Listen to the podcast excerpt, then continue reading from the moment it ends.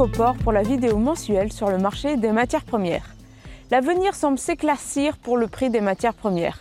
Les cours continuent sur les chemins de la baisse. Je vous explique cela tout de suite. Les éléments à retenir pour le mois de mai du côté des céréales. Pour le blé et le maïs, la reconduction du corridor grain via la mer Noire pour deux mois a de nouveau permis une baisse des prix. Aujourd'hui, la Russie semble encore virulente. Il faut toujours garder un œil sur ce conflit qui impacte directement les cours des céréales et des oléagineux. Pour le blé, les conditions sont bonnes en Europe de l'Ouest et en Russie. Par contre, l'Espagne souffre déjà de la sécheresse et l'Italie, après des mois très secs, vient d'être noyée sous les pluies.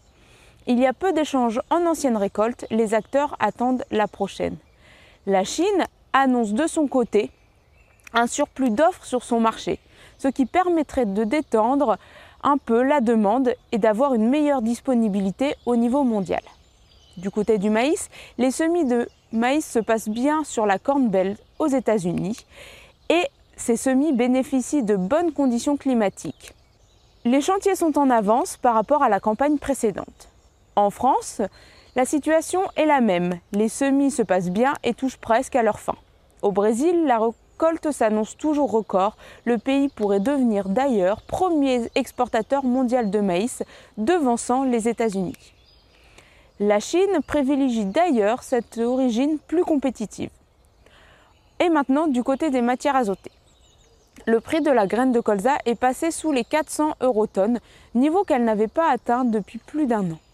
Cette dynamique est soutenue par de bonnes perspectives de production en Europe. Les chantiers de récolte ont déjà débuté. Le tourteau suit la même dynamique. Le tournesol est aussi porté par de bonnes perspectives. La sole française 2023 est en hausse de presque 10 000 hectares. Pour le soja, la graine perd de la valeur sur le marché à terme de Chicago et toutes les autres cotations prennent aussi le chemin de la baisse. La bonne avancée des semis aux États-Unis et l'excellente récolte au Brésil encouragent cette dynamique. La conjoncture baissière est de mise ce qui pousse aussi les prix de l'aliment à la baisse. Néanmoins, beaucoup de choses peuvent encore se passer durant les prochains jours, semaines et mois. La Russie reste toujours menaçante.